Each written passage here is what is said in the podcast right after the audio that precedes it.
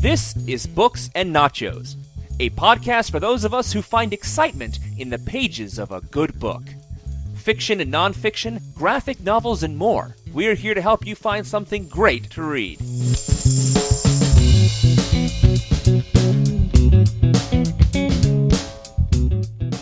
It's Books and Nachos, the Venganza Media podcast about everything in print. Stuart in LA here with Book 7 in our Bond series, Goldfinger.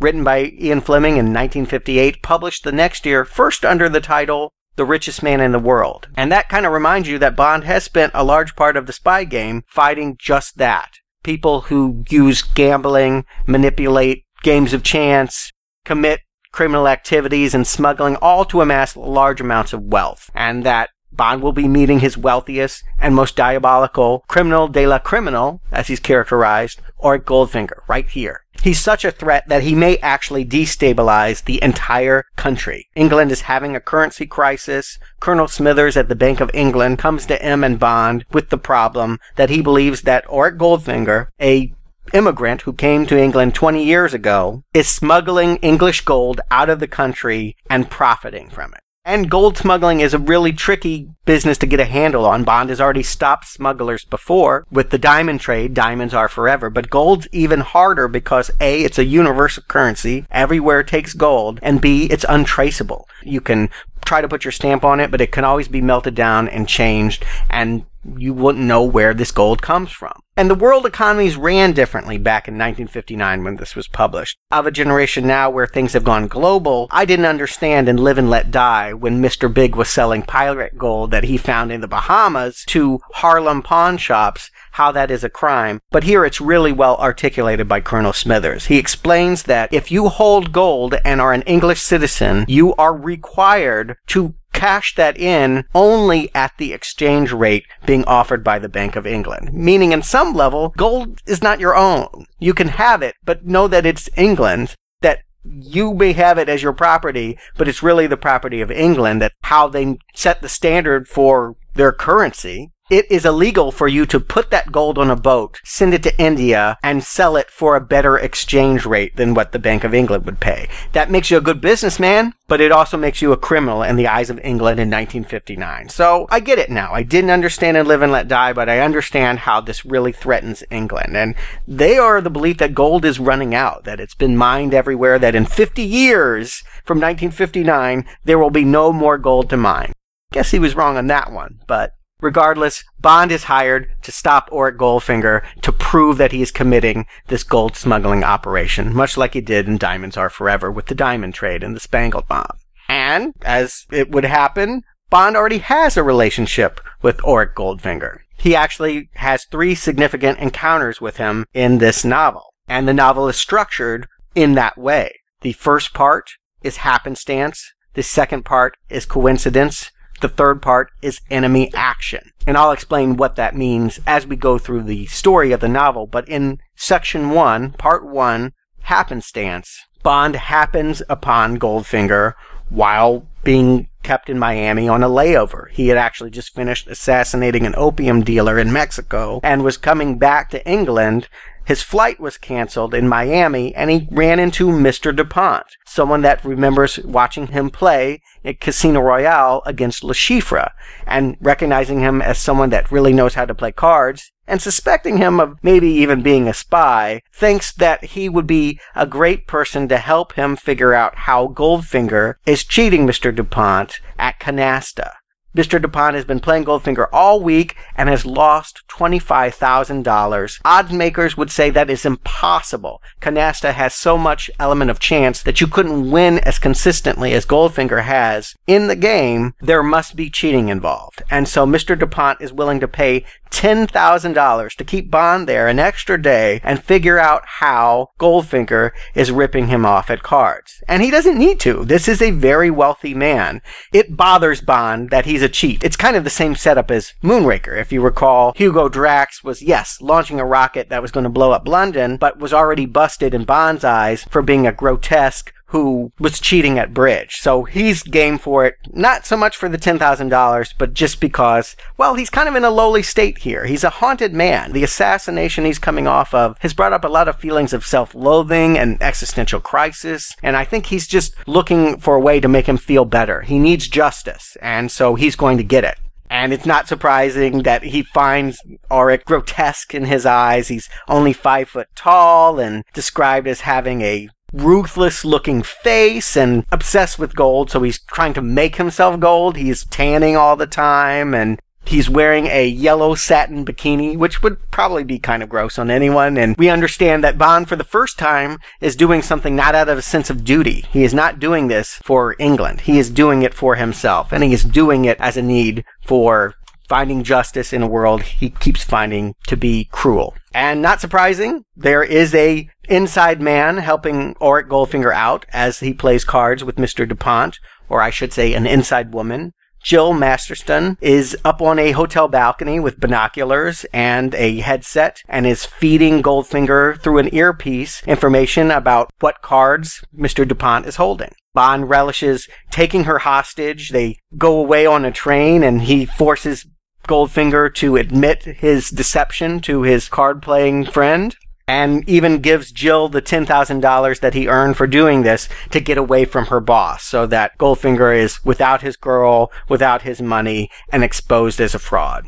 So this is the first section, happenstance. And it really almost stands alone as a short story. And Fleming flirted with the idea of making this the entire story before ultimately weaving it into this larger scale battle with the plot ending up being the attack on Fort Knox. So when he's assigned to take on the guy that's ripping off the Bank of England, he makes it look like a coincidence, the second chapter of the novel. It's not really a coincidence, but it's perceived that way. They happen to meet at the golf range. And Goldfinger is fully aware that this is the guy who embarrassed him in Florida and took away Jill Masterton. He does not know that Bond is a spy at this point, or that Bond is anything more than a rich playboy like himself who has happened to land here in England on the golf course. Normally, these are the sections I always feel like Fleming excels at. I like the horse racing and Diamonds Are Forever. I like the bridge. I like the cards, games of chance. And we haven't had one of those for a while. It's nice to see that come back, but I can't say that I love this golf game. I love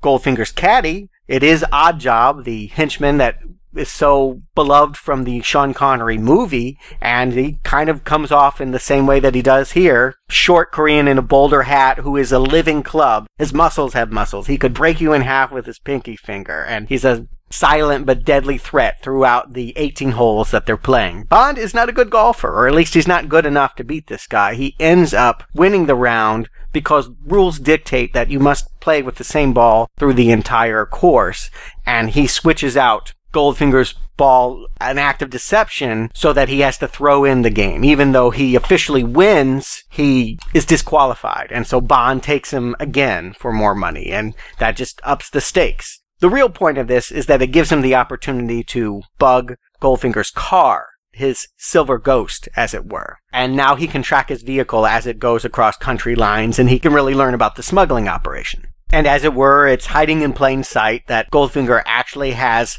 his auto parts of the car made out of gold and that they're melted down at a factory once it gets out in Switzerland. And as Bond is tailing Silver Ghost to its destination, he is noticing that following behind is an attractive brunette who seems to want to assassinate Goldfinger as well for reasons that are unknown at first. Tilly Soames. She ends up being the sister of Jill Masterton, the woman that Bond had his dalliance with after he thwarted the canasta game cheats. Jill is dead. Now, in the movie, it was made readily apparent, and in the moment, Bond wakes up after being attacked by Oddjob to find the corpse spray painted gold. Here, it's more described as a fetish that Goldfinger has, that he likes to have women embody the metal he loves so much and he has women painted gold and as long as you don't paint the base of the spine you will be fine but that there is apparently a medical condition much like asphyxiation that if you paint the entire body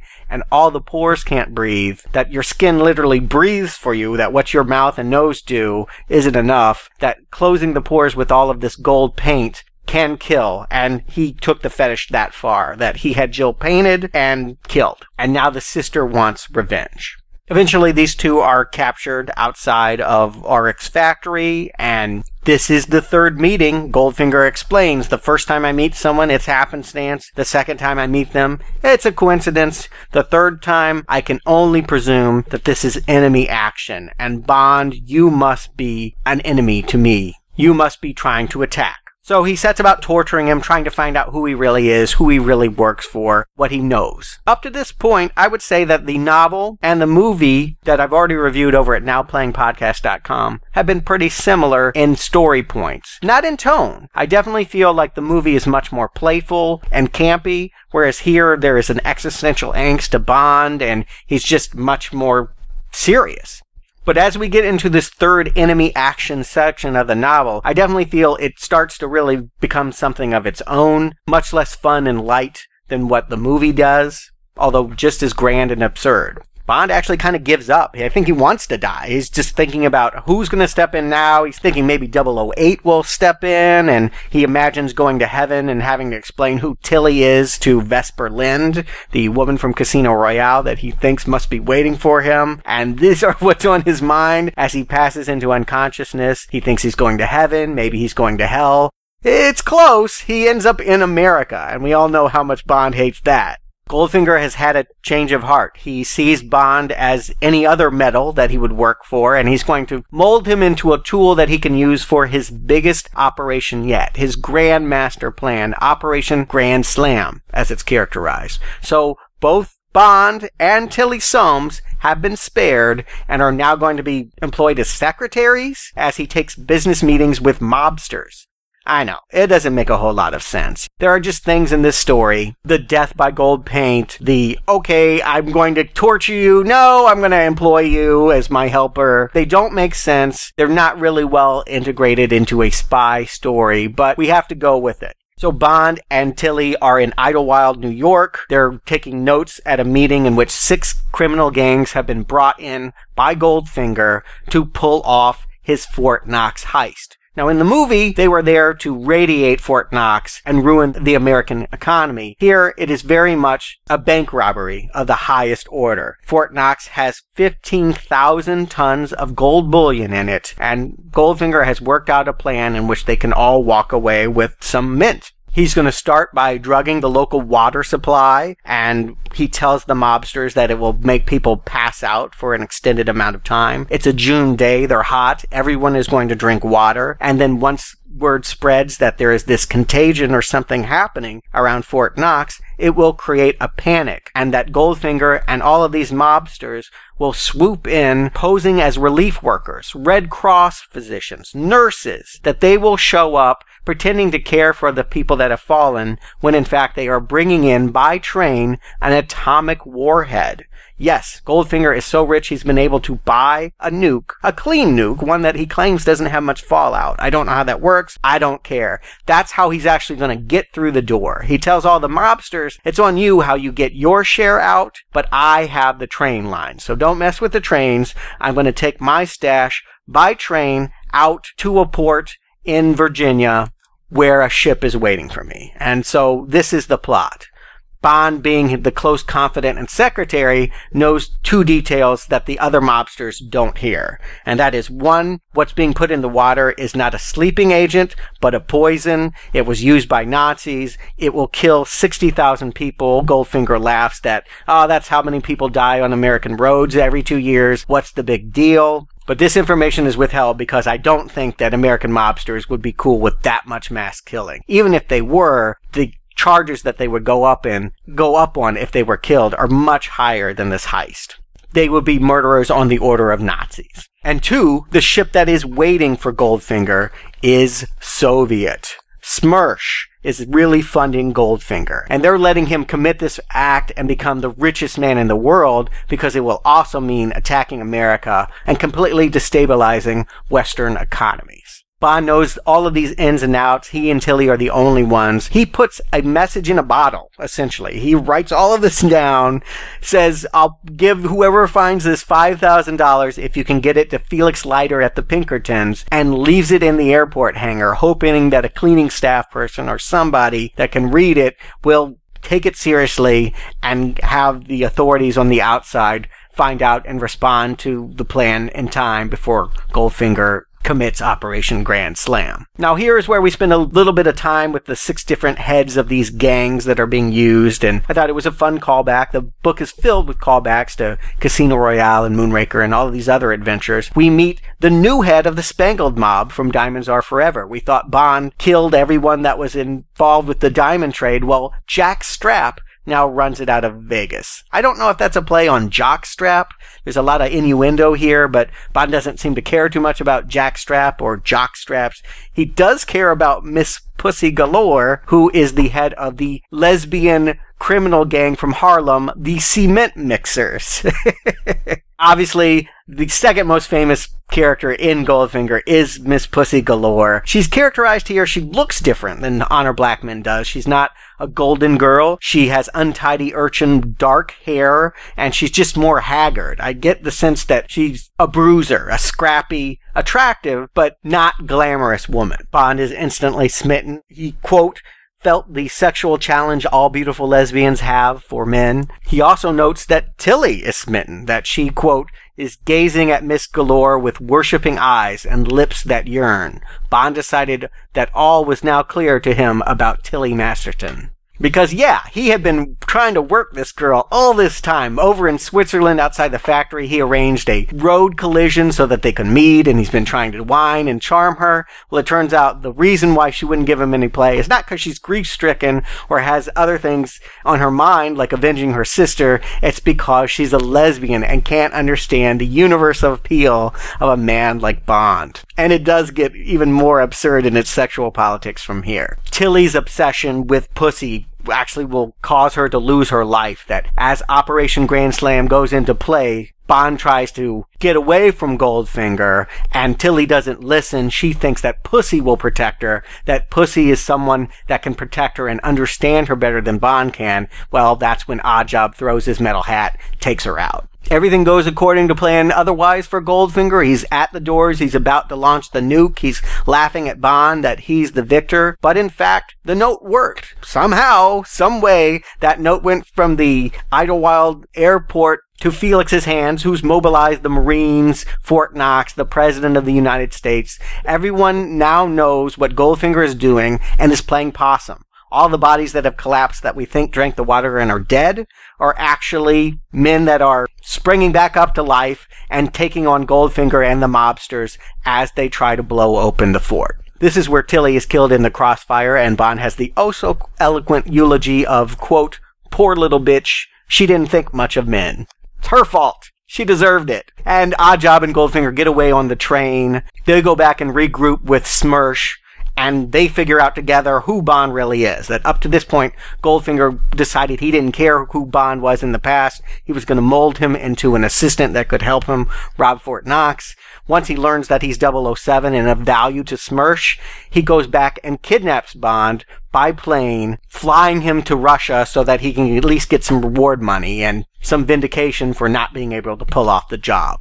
I've got to say, all this Operation Grand Slam stuff is surprisingly anticlimactic. It's only a couple of pages. Pages! What is the climax of the movie and where it really kicks into life with that great fight with Oddjob and trying to turn off the bomb, all that stuff, it really is almost no big deal how easily the plot falls, how quickly the mobsters are corralled and the good guys win. And yeah, we get this little coda here on the plane that kind of plays like the movie. But I felt like, wow, in Goldfinger, the movie, Connery didn't put up much of a fight until the end, but he did get to do some stuff here at the end. This Bond, I was with him until the climax, and then I just felt like, wow, that was a little easy. This was supposed to be your richest, most powerful foe, and I don't know. I think Fleming is trying to take this all a little too seriously. I mean, I wouldn't want to say that he needs to write it like the campiness and the swinging sexcapade that is the 1963 movie, but he definitely needs to go for it a little bit more than his reserved prose really wants to. That he still thinks that he's writing something about gold smuggling here.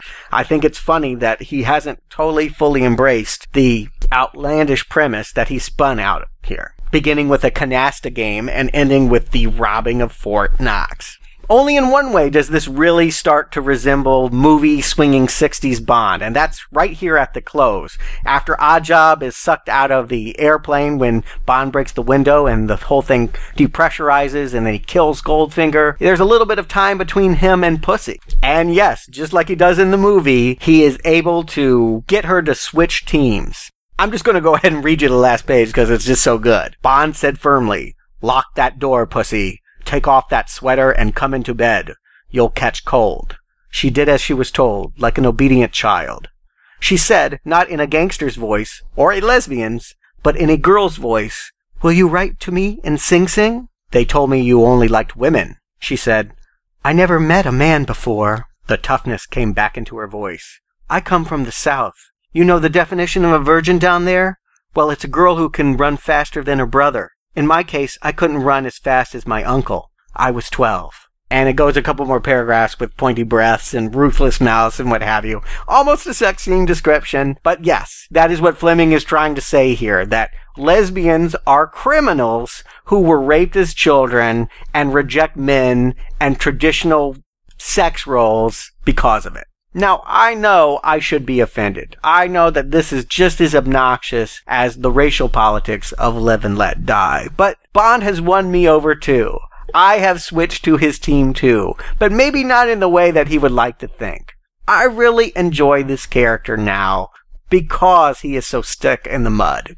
Because he has these backward notions. Because Fleming has really constructed him almost as this impervious superhero who doesn't seem to understand the world has changed. You know, when you think about Bond coming into play after World War II and with England's ego so badly bruised, they needed somebody like this super spy to inspire them that, yes, maybe we can rebuild the British Empire again. This is the character that you would think would do that because any sense of variance, any ethnicity, any other person in the world, American, lesbian, black, what have you, he can beat with his sheer Britishness, his sense of propriety, his arrogance, he can lead the way again. I just think that this is cute.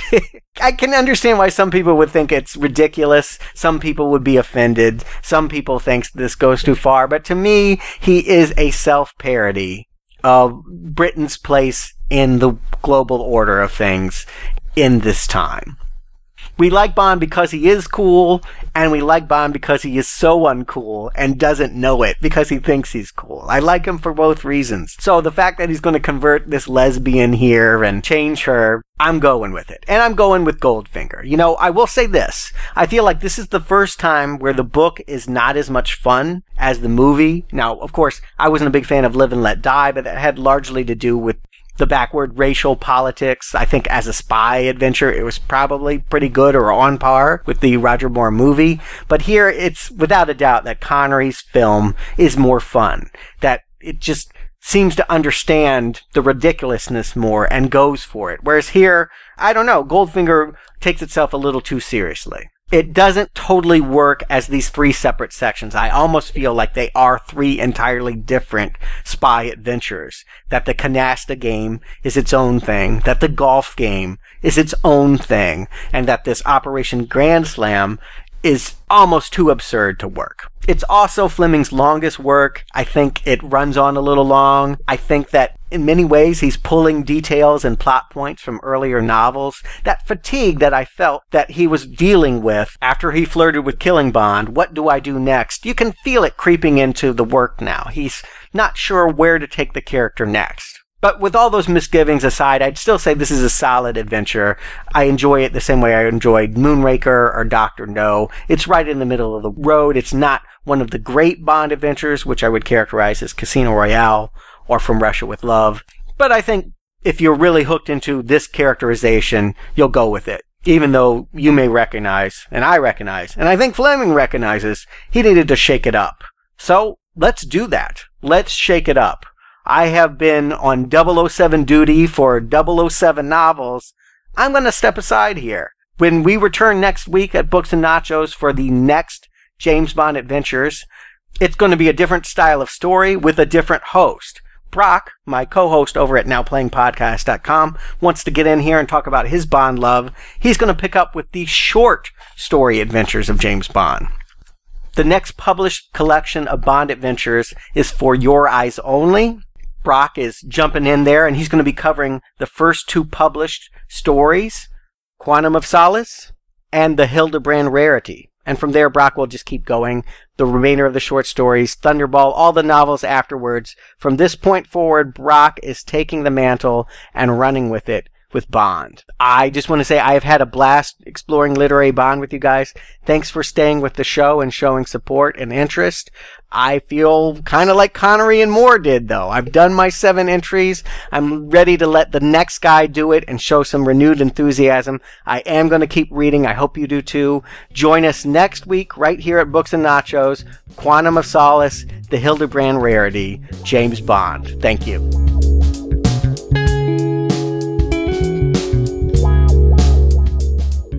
Thank you for listening to Books and Nachos. If you enjoyed this podcast, please leave us a review on iTunes, and you can catch back episodes at our website, booksandnachos.com. The music for Books and Nachos is The Right Prescription by Chai Weapon, which can be downloaded at podsafeaudio.com. Books and Nachos is a Venganza Media production, copyright 2012, all rights reserved.